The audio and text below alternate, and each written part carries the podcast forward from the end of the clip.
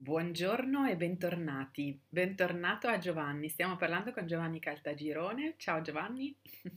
Ciao, ciao Veronica, ciao a tutti. Buongiorno e buon anno, diciamo. Siamo tornati a storie. Allora Giovanni, per storie, la cosa che è nata tra la fine dell'anno scorso e l'inizio di quest'anno sono un po' di, di idee, come dire, anche frizzanti che piano piano ti, ti racconterò, racconteremo, eccetera, ma soprattutto una parola che è immaginazione. È come se insieme alla leggerezza e alla creatività quest'anno eh, proprio c'è la voglia e il desiderio di mettere insieme questa parola che è l'immaginazione. Cosa ne dici tu? Eh, l'immaginazione è un trampolino. Eh, dove parte tu? Eh sì, eh sì. È esattamente così. È, è, la scintilla. Infatti è proprio la voglia. La quindi prova a immaginarti a Vasco de Gama o che, che là in Portogallo guardava a ovest e diceva cosa ci sarà di là, cos'è che l'ha fatto partire? È l'immaginazione, il sogno. Esattamente questo. Ed è un po' il fatto di dare il, il desiderio no, di quello che è la voglia di raccontare le storie attraverso appunto questo canale, ma facendo anche altre cose che sveleremo piano piano, ma sicuramente con appuntamenti, mini video, dirette, eccetera, ma poi anche la, la voglia di, come dire, di, di, far sprigionare anche questa immaginazione e il desiderio anche agli altri, alle persone che ci ascoltano, a chi ci segue, a chi, a chi si sta affezionando a noi. Per cui la voglia di allargare no? questa cosa, di, di, di ascoltare anche certo. loro. Bene, allora torniamo invece a questo secondo appuntamento con te, dopo che ti avevamo raccontato. Non ridiciamo il titolo perché lo sveliamo strada facendo, no? Mi stavi raccontando una cosa e quindi lo lasciamo lì. È comunque un, come dire, un, uno spazio dedicato a parlare di cucina, ma con, con dietro, come dire, del, un percorso e dei valori e sicuramente una visione, no? Che nasce dalla passione profonda. E, ehm, allora, intanto per chi comunque non ti conosce, diciamo anche solo in poche parole comunque dove sei, chi sei e cosa fai, giusto per ridare la collocazione che è sempre bello perché rimane un invito anche. Beh, allora io sono Giovanni, con mia moglie conduco il ristorante 13 Comuni a Velo Veronese. Esatto. Facciamo un, eh, una proposta, cerchiamo di raccontare il più possibile la nostra terra, che è appunto la Lessinia, con quello che sappiamo fare, quindi l'accoglienza e la cucina. E detto così in modo molto semplice, io dico che vale la pena, nel senso che è proprio un'esperienza che difficilmente replicabile in altro modo, per cui insomma è veramente sentirsi a casa ed esplorare un mondo attraverso la cucina e, e il luogo proprio dove si viene accolti, per cui questo, questo di sicuro. Però tu in queste, in queste, ultime settimane hai fatto un viaggio oltre, no? Sei uscito dalla Lessinia, ti sei spinto più in giù nella culla nel, della cultura un po' italiana e sei, stiamo parlando della Toscana. Cosa, cosa ci racconti di questo viaggio? Beh, allora, intanto partiamo con il, il perché, il perché siamo partiti.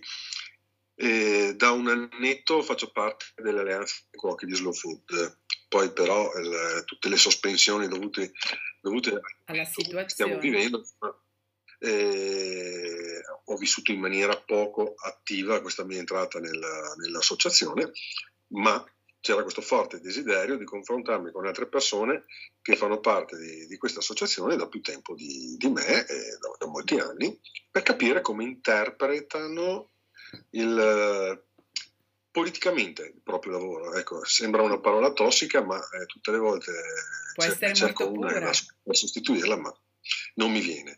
Eh, quindi la politica del territorio o la, la politica della propria azienda. No? E quindi su suggerimento di Raffaella Ponzio, che è appunto la, la, la, responsabile dei presidi, mi dice vai in Toscana, che là per te di cose da vedere ce ne sono, quindi tante, soprattutto osterie, che lavorano sul, sulla scelta, con la scelta di eh, dare valore ai piccoli produttori che, che producono in maniera eh, sostenibile, che vanno a recuperare antiche tradizioni di produzione o antichi prodotti e li raccontano. Quindi raccontare le persone e raccontare i progetti. Questo era il filo conduttore, conoscere persone che interpretano, non so come, quindi non sapevo prima di partire cosa avrei trovato, e, e decido di fare questo viaggio.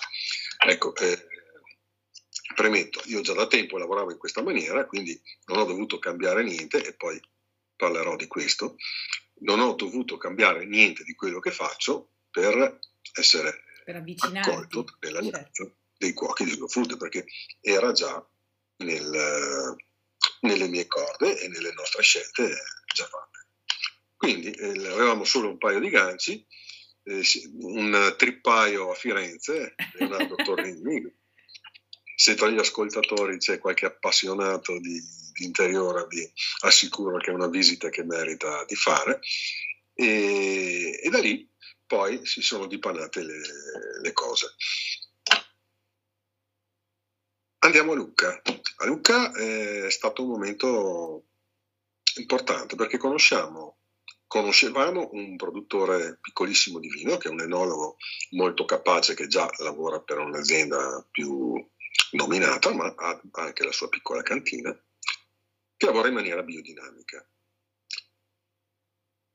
Fanno parte di un'associazione che si chiama Lucca Biodinamica, ma mi raccontano che quando si sono decisi di, di mettersi a lavorare insieme, hanno scoperto che già il 50% dei produttori che c'erano su Lucca lavoravano. già lavoravano in biodinamica.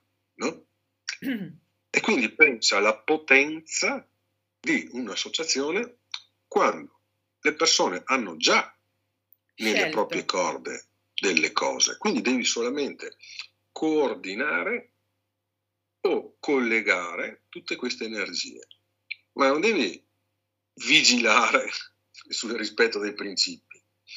E lì, tra l'altro, veramente abbiamo trovato un comitato d'accoglienza praticamente, ma in una cantina che è poco più di un garage come dimensioni, insomma sì, è più grande, però una cantina piccolissima, ma di gente che sogna, di gente che ha dei progetti, eh, dicevamo l'immaginazione, no? Certo. Eh, persone che eh, con la loro immaginazione, era uno chef che aveva abbandonato la cucina per produrre ortaggi, la maggior parte erano comunque produttori di uva. E lì in maniera molto, e questa è una cosa meravigliosa della Toscana, molto poco formale, quindi un pentolone di zuppa in mezzo alla tavola, e salumi e formaggi, ognuno con il proprio vino da far assaggiare agli altri, e condivisione di piacere e di, e di compagnia. E da lì è cominciato veramente il viaggio che, che ne è seguito, certo. tra persone, cioè gli incontri con persone da cui ti hanno mandato altre persone che hanno la tua visione. Che sono affini. E quindi, e quindi continui a, a trovare realtà in cui non hai niente da spiegarti se non il piacere di condividere la loro interpretazione di quello che è eh, stata eh, la loro immaginazione e il loro sogno iniziale. Quindi in realtà è stato un, un viaggio molto, molto nutriente, insomma. Poi ho trovato tutti questi colleghi che pian piano abbiamo, siamo andati a trovare, con cui proprio si sono condivise le, le tematiche più legate alla cucina, no? quindi cercare di dare valore a quello che il territorio offre e non cercare di fare piatti che possano incontrare il favore del pubblico perché sono buoni. Certo. Sono due punti di partenza molto diversi. Cambia il punto d'arrivo. Certo, e questo è un po' uno dei, proprio di, dei cambiamenti grandi in qualche modo di cui tu hai avuto consapevolezza, raccontavamo già l'altra volta, anni fa, no? di partire dalla materia, da quello che c'è, dalla ciclicità, dal territorio per valorizzare, il che non significa mettere sul piatto qualcosa di non buono, ma anzi valorizzare quello che c'è senza forzature no? verso la natura, verso i contesti non mettere in tavola qualcosa che sia solo buono.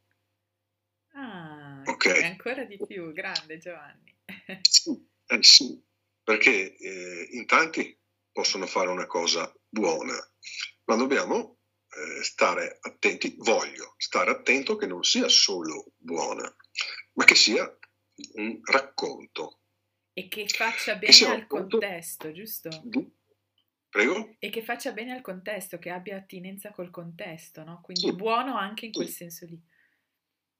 Allora, adesso mm, sono, sono eh, discorsi più tecnici e meno filosofici, ma poi vorrei spostarmi di più sulla filosofia, ma stiamo anche un po' sulla cucina. Vai. La mia cucina eh, è benzina e motore nello stesso tempo, è benzina per le, le piccole persone che, che, ho attorno, quindi questa rete, questo circolo virtuoso di piccole persone che in realtà con la loro immaginazione, visto che ne abbiamo parlato prima, hanno innescato un cambiamento e hanno scelto di lavorare, hanno cercato di interpretare il loro sogno tramite il, il lavoro per seguire la loro idea e quindi chi alleva la mucca, chi la capra, chi la pecora, chi la gallina, chi produce il, ortaggi, ma sono tutte persone che hanno deciso di partire cambiando qualcosa nella loro vita, anche se facevano già magari qualcuno di loro questo lavoro e qualcuno invece arriva da altri lavori, ma innescando questi cambiamenti perché sentivano questa pulsione di partire. No? E allora il titolo nostro è I sogni hanno un sapore. Eccolo. Che, che è sta cosa che, che, che mi sento addosso, no? perché quando sono partito con Elisa questa avventura cioè, c'era l'idea di, di, di, cominciare a raccontare in maniera nuova per il territorio che ci ospitava e più profonda tramite la cucina e l'accoglienza, ma non sapevamo dove saremmo arrivati certo. no? e se ce l'avremmo fatta. Non sapevamo se sarebbe stato sostenibile, se avremmo trovato alleanze.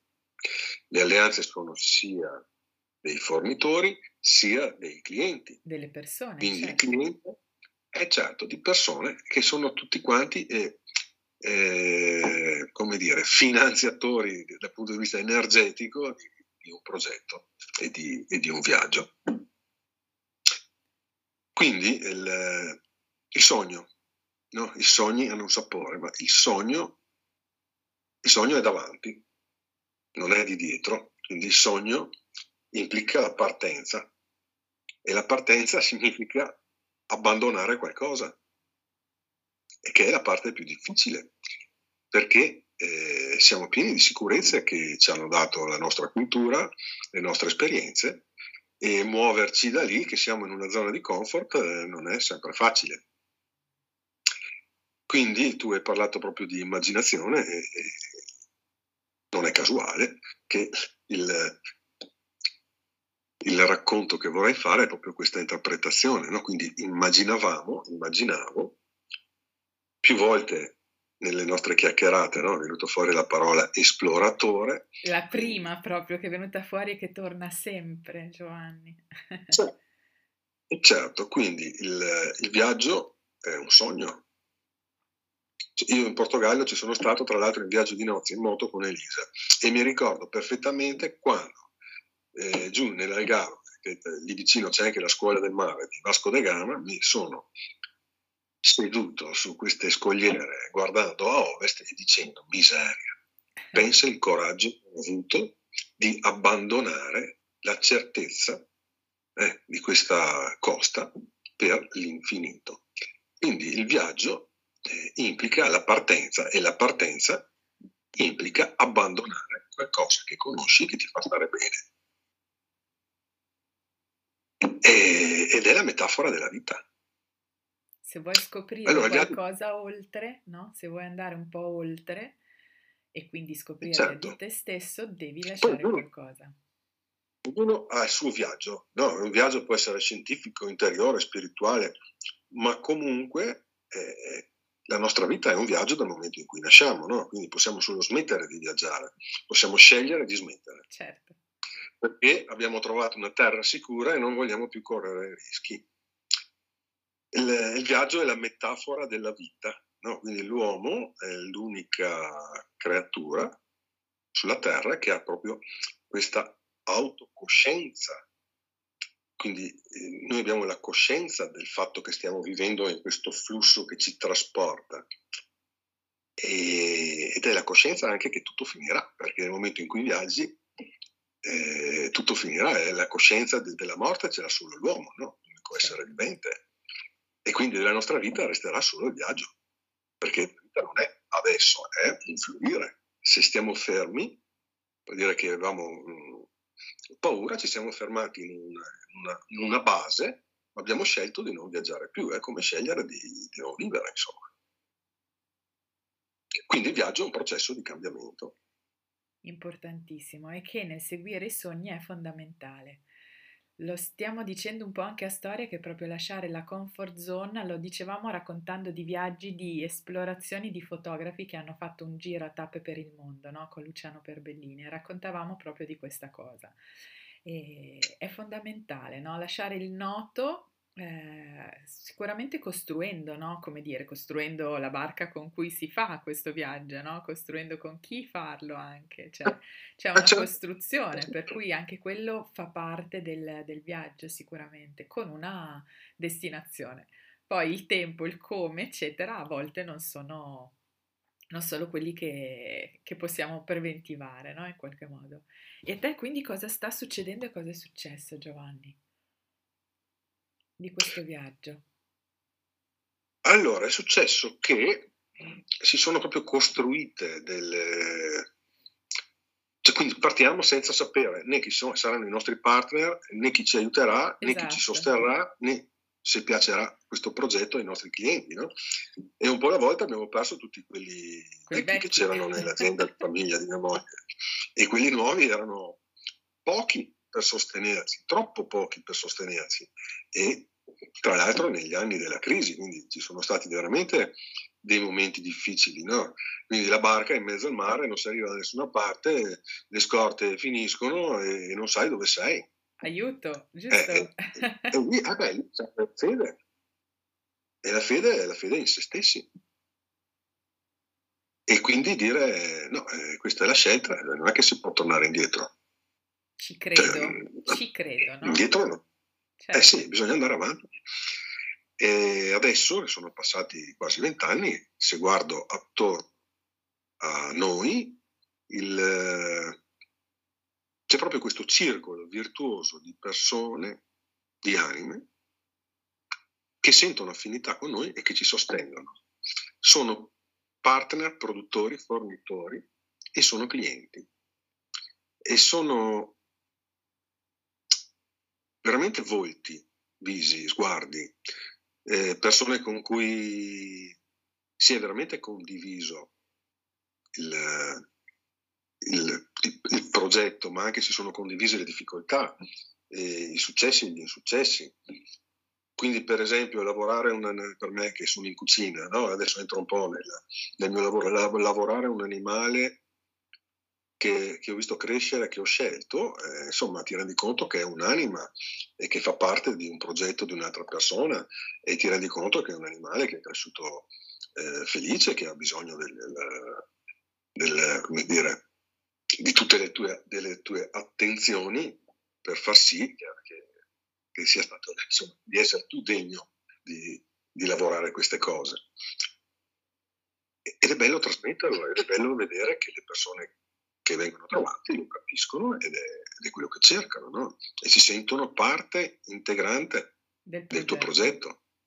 Sì, sì, ormai la maggior parte di chi viene da noi viene perché, perché vuole quella cosa lì, perché non gli basta non gli basta il piatto che è solo buono, no, lo trova anche altrove. E quindi la mia cucina, il mio menù diventa un po' come il diario di bordo. Ok, eh, se io leggo il menù, per ogni ingrediente che va a comporre eh, i piatti c'è un nome. Diciamo che su tutti gli ingredienti principali c'è, c'è un nome, quindi non so, posso dirti le verze di Simonetta o di Enrico, il caprino di Barbara o di Mattia, l'agnello dell'altro Mattia, eh, la mucca che può essere di Giorgio o può essere di Giovanni, le uova che sono di Giorgio. La cioè, farina eh, che è di... ah sì, le farine sono della Laura, eh, la frutta antica anche della Laura, e, e avanti, e avanti. No? Quindi in realtà il, il menù è il libro di bordo, è la strada che hai fatto. Quello, cioè, all'inizio, se, se, io guardo un menù di vent'anni fa, dove comincio a fare queste cose, eh, embri- vedi proprio che è embrionale, no? E poi entri in, uh, entri in viaggio e quindi cominci a vedere cose che prima non vedevi sul territorio, ma anche gli altri cominciano a vedere te che non ti vedevano e cominciano a vedere che tu sei un'opportunità per il loro sogno. E quindi tu nutri i sogni degli altri, no? E allora cominci a contaminare. E poi vedi che i tuoi colleghi dicono che prima magari erano un po' sospettosi, ma cosa credono? Perché poi lavorare questi prodotti è, è spesso più costoso che lavorare cose che arrivano nei mercati tradizionali, no? Anche meno scontato che... in alcuni casi, giusto? Cioè nel senso che non c'è la ricetta facile, no? Bisogna trovarla, cambiarla, sperimentare. Assolutamente. Assolutamente, perché a volte ti portano delle cose che tu non sei abituato a cucinare. Cioè io mi ricordo perfettamente la prima volta che allora, all'inizio dicevo portami tutto quello che hai, mandami una lista di quello che hai che poi compro nel mercato tradizionale quello che non trovo. Bene, dicevo porta, dopo ti arriva una cassa di tipo. La prima volta che mi è arrivata una cassa di cipollotti, dico, adesso cosa faccio con una cassa di cipollotti? È una cassa di eh, aspetta, una cassa di rappe rosse. E, insomma, diamogli del valore, ma come? Eh, le prime volte che mettevo un agnello in cucina dicevo no, non voglio tagliarlo a pezzi e buttarlo in forno, per carità, può venire buono, ma devo dare più valore, quindi eh, valorizzare ogni parte anatomica dell'agnello in maniera diversa. No? E ci perdevo le mezze giornate a studiare che cosa farne, quindi eh, certo che è meno eh, comodo. È più facile comprare le costolette d'agnello che arrivano dalla Nuova Zelanda le pani con una bella crosticina di pistacchi, le fai in forno, vengono una meraviglia e la gente ti dice bravo. Certo. Eh, e non è, è la noto, stessa cosa. E quello è il noto, no? Invece tu hai sperimentato, hai viaggiato, continui a farlo perché immagino che non si finisca sì. mai, no? Sì, e, e, prima il cliente veniva per mangiare le costolette, adesso non viene più per mangiare le costolette, perché sull'animale ce ne sono quattro porzioni. E poi c'è lo stinco, e poi c'è la spalla, e poi ci sono l'interiore, c'è il cervello, la lingua, il cuore, il fegato, il rene, c'è, c'è la pancia, c'è... bisogna mangiare tutto, no? E bisogna dare un valore all'animale. Quindi ecco, la, la, la mia cucina è, come ho detto più volte, la mia calligrafia, no? è, è, il modo in cui io riesco a raccontare una terra alle persone che la abitano e che scelgono di giocarsi tutto. Perché sono persone che si stanno giocando tutto, me compreso. Ma questi allevatori, uno faceva il fotografo di guerra, un altro faceva l'impiegata, no, oppure l'altro aveva una stalla, però come gli aveva insegnato sulla palla, veramente intensivo, 40 litri di latte al giorno, però la stalla era piccola, doveva fare il secondo lavoro. Eh, trasformandola, adesso vive solo della sua stalla, finalmente può fare un lavoro solo. Certo. Eh, e la luce negli occhi delle persone che fanno un lavoro che gli piace è diversa. E la loro stanchezza, e la loro stanchezza è una stanchezza diversa, no? Certo. E, e in un mondo di tante brutture è bello vedere che ci sono tante bellezze e scegliere di stare con belle. E di raccontarle, no? E di raccontarle. Prego? Di viverle per sì, sé e sì. di raccontarle, no? Sì, sì, sì, ma, ma, ma, anche sull'ascoltarle. Certo, raccontarle è bellissimo, ma prima ascoltale, certo. se no c'è niente da raccontare, no? Assolutamente. E quindi eh, la parte iniziale è ascoltarle queste cose belle e stare vicino a queste persone e vederle che se ti trovi la sera sono distrutti ma c'hanno il sorriso. sì. Eh sì, ma tu immaginati un pastore che è stato fuori tutto il giorno sotto l'acqua, perché eh, quando arriva la stagione delle piogge, e, e, sperare che arrivi, perché se non arriva la stagione delle piogge, e poi le pecore non hanno niente da mangiare. Quindi il pastore, quando prende l'acqua, è al freddo e soffre, magari va fuori, ma sono cose che ho visto, che li trovi alla mattina che partono con 38,5 di febbre e staranno tutto il giorno fuori sotto l'acqua. Perché le pecore ne frega niente che lui sta male non ce la voglia. Eh, eh, però quando, quando, quando, arriva la sera, eh, l'influenza gli passa, vero? Perché non gli passa mica, sono ancora tutti quanti qua. Eh, e sono cose che, che ti riempiono, che, che ti, ti, caricano anche di responsabilità. Certo. Perché quel pastore lì, se tu non continui a nutrirlo con la tua energia e a comprare soprattutto le sue cose, smetterà di fare il pastore. E la pastorizia si sta estinguendo. Quindi è, è una, è, sposi questo modo di lavorare, queste persone, quelle sposi. Io lavoro per te e sento che loro lavorano per me, perché quando parlo che ho bisogno, vedo che eh, sono la loro prima scelta, come loro sono la mia prima scelta. Quindi prima i tuoi bisogni ed è reciproco, c'è questa reciprocità, no? È bellissimo. Senti, io credo che chi ci stia ascoltando abbia voglia di esplorare allora di quello sta, di, di cui stai parlando. Per cui troveremo un modo di esplorare, magari partendo dal sogno, il piatto o viceversa. Cioè, bisognerà sì. andare a incontrare alcuni di questi. Ma no? si può partire anche da più lontano, perché per esempio se si fa una passeggiata qui vicino, ho avuto la fortuna che io li faccio questi nomi perché sono persone che meritano di essere nominati.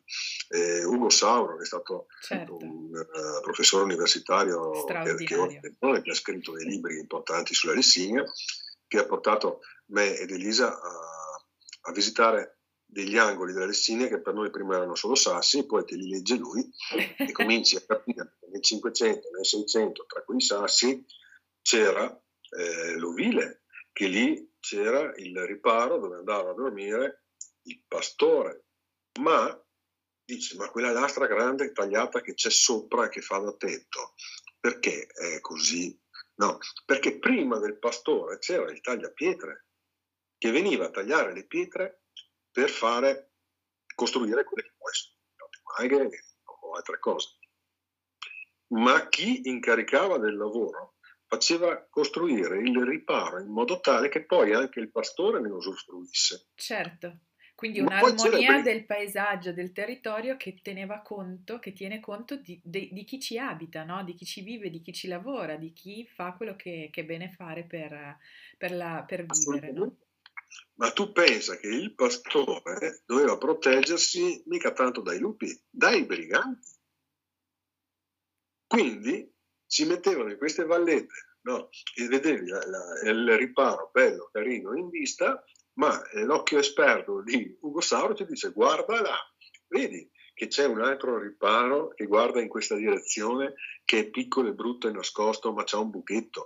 E lì ci passava l'archibugio e l'archibugio serviva per difendersi, quindi il riparo bello diventava lo specchietto delle allodole per i briganti che andavano ad attaccare il pastore che non c'era e che era nell'altro riparo e sparava Pronto. per difendersi. certo, queste, ecco, ma eh, noi stiamo salvando i sogni di quel povero pastore che nel 500 viveva in mezzo, dunque dormiva tra le pietre, vestito chissà come, no? E, aveva, eh, e doveva difendere le sue pecore, che era tutto quello che aveva. Certo. Quindi la, la pastorizia nasce 10.000 anni fa e si sta estinguendo. E L'uomo che storie che ha da raccontare. Guarda, probabilmente racconteremo anche di questa storia o magari insieme andiamo a trovare di chi stai parlando, insomma, che, che credo di conoscere anch'io, per cui bene, per cui insomma sono, sono, cose bellissime da raccontare. Quindi è un invito, vedi che sì. quello che dicevamo all'inizio era proprio un invito no? alle persone, per chi ha voglia no? di immaginarsi come eravamo, come siamo, come anche immaginarsi come possiamo attingere da queste storie e scoprire quello che ha ancora un valore grande per noi, no? Sì, e prova un attimo a pensare che tu sei il punto di arrivo di una cosa iniziata 500 anni fa e sei il punto di partenza di qualcosa che non conosci. Perché la direzione del viaggio tu la vedi guardando indietro. Perché tu sai dove, da dove parti, ma non sai da dove arrivi. E se accetti questo, sarà un viaggio meraviglioso.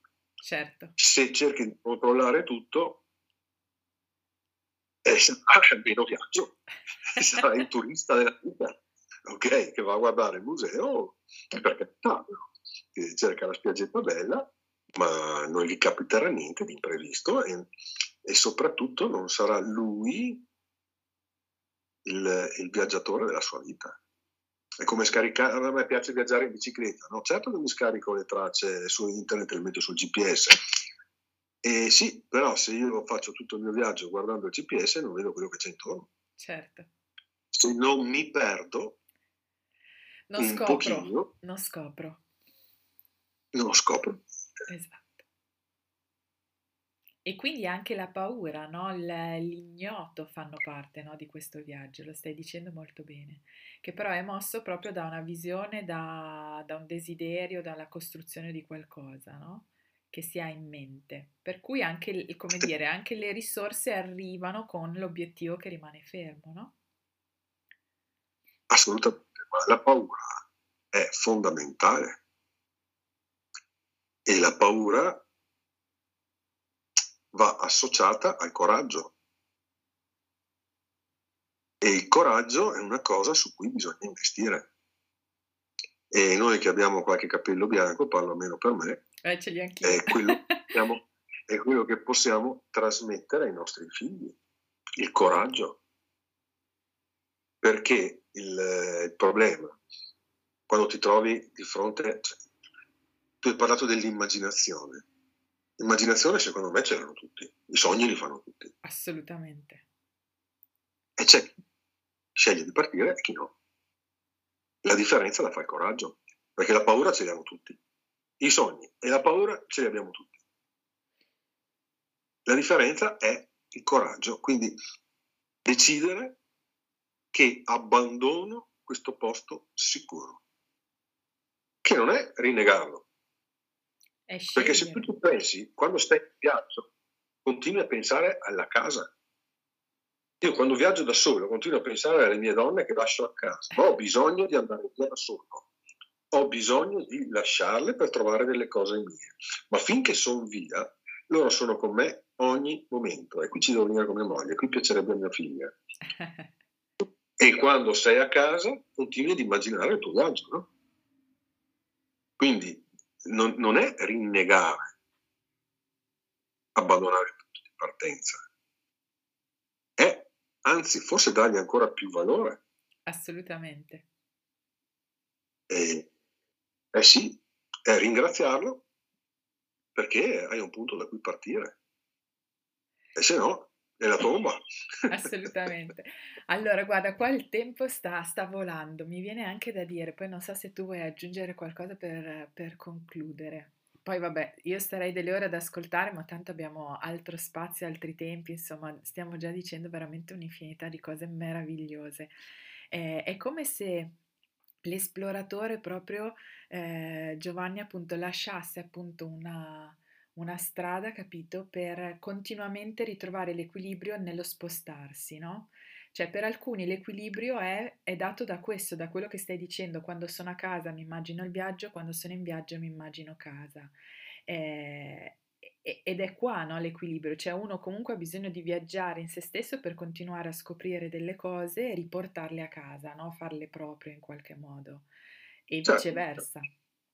Per cui... Sì, è una casa in cui stai bene, no? Perché certo. allora è certo. bello partire, se no scappi che è un'altra cosa. È un'altra eh, storia, è... esatto, esatto. Eh, eh, la fuga, no? Certo. Quindi tutti i viaggiatori hanno una casa in cui stanno bene e dove ambiscono di tornare, no? A raccontare, a condividere. Eh, sì, insomma. Ecco, e comunque, ecco, questo viaggio che ho intrapreso, vabbè, eh, quando sono nato, ma stiamo parlando del mio lavoro, il viaggio che ho intrapreso in questo lavoro è quello che mi ha costruito, no? Cioè è il viaggio che, che mi ha fatto. E, e, qui sto usando parole di una persona ben più brava di me a parlare di viaggi, che è lui. No? Certo. Quindi non, non sei tu che fai il viaggio, ma è il viaggio che fa te. Quindi questo percorso, cioè non sono io che ho costruito questo percorso, è questo percorso che ha costruito me. E tu Proprio mi ha modificato. Certo. Beh, senti, che, che meraviglia. Quindi come ci, come ci, salutiamo dopo questa mezz'ora abbondante con te? Invitiamo, invitiamo ad esplorare, a viaggiare, immaginare, invitiamo ad ascoltarti, immagina, insomma, invitiamo anche a venirti a trovare possiamo ridirlo, no? Tu sei in Lessinia, sei a Velo Veronese, nella piazza, ai 13 comuni, certo. per cui per chi vuole questa, questa, esperienza di conoscere il territorio della Lessinia, di quello che stai raccontando sicuramente. E... Sì, sì, sì, volentieri, ma volentieri eh, lo racconto, una cosa che mi piace sempre fare quando finisce il servizio è girare per i tavoli. Quando, ecco. Anzi, quando la gente non è neanche così tanta in sala, nei, nei giorni infrasettimana, nelle stagioni non estive, mi piace molto lavorare in sala, i miei ragazzi sono ampiamente in grado di, di, fare il loro lavoro in cucina, ma stando in sala proprio il, il, piacere di raccontare e condividere queste cose alle persone, ma eh, vedo che raccontandole li rendo partecipi di una cosa che poi si sentono loro eh, di avere l'orgoglio di farne parte. Gli fai un regalo, no? Cioè sono attivi, non sono lì passivi. Si sentono, stanno, si sentono che fanno parte. Si certo. stanno prendendo di, di, un progetto, no? E, sì, la cucina di per sé da sola è riduttiva, no? Per me, perché non saprei vivere di cucina, non sono capace di vivere di cucina. Certo. Bene. Ho dei colleghi che sono veramente bravissimi a vivere di cucina e da loro imparo, per fortuna ci sono un sacco di cose, però io, da, io personalmente non riesco a vivere solo di cucina. Bene. E questo lo stiamo scoprendo insieme a te, per cui ottimo. Che dire Giovanni, io ti ringrazio davvero tantissimo vediamo anche magari di, di, esplorare appunto nelle prossime settimane, magari con qualche intervallando, magari qualche momento dove andiamo proprio a scoprire qualcuno di questi, eh, di questi tuoi compagni di viaggio e quindi di, di storie. Eh, lasciamo, come dire, la curiosità di vedere dove andremo, non diciamo nulla. e... Sì, ma chiunque stia ascoltando, ascolterà queste, queste parole, sarà un compagno di viaggio. Assolutamente, certo. Benissimo. Bene, allora salutiamo davvero Giovanni, mandiamo un bacio anche su alla Lessinia, anche a Elisa, a tutti voi e, e grazie, a prestissimo. Un abbraccione, ciao ciao. Ciao Giovanni, grazie.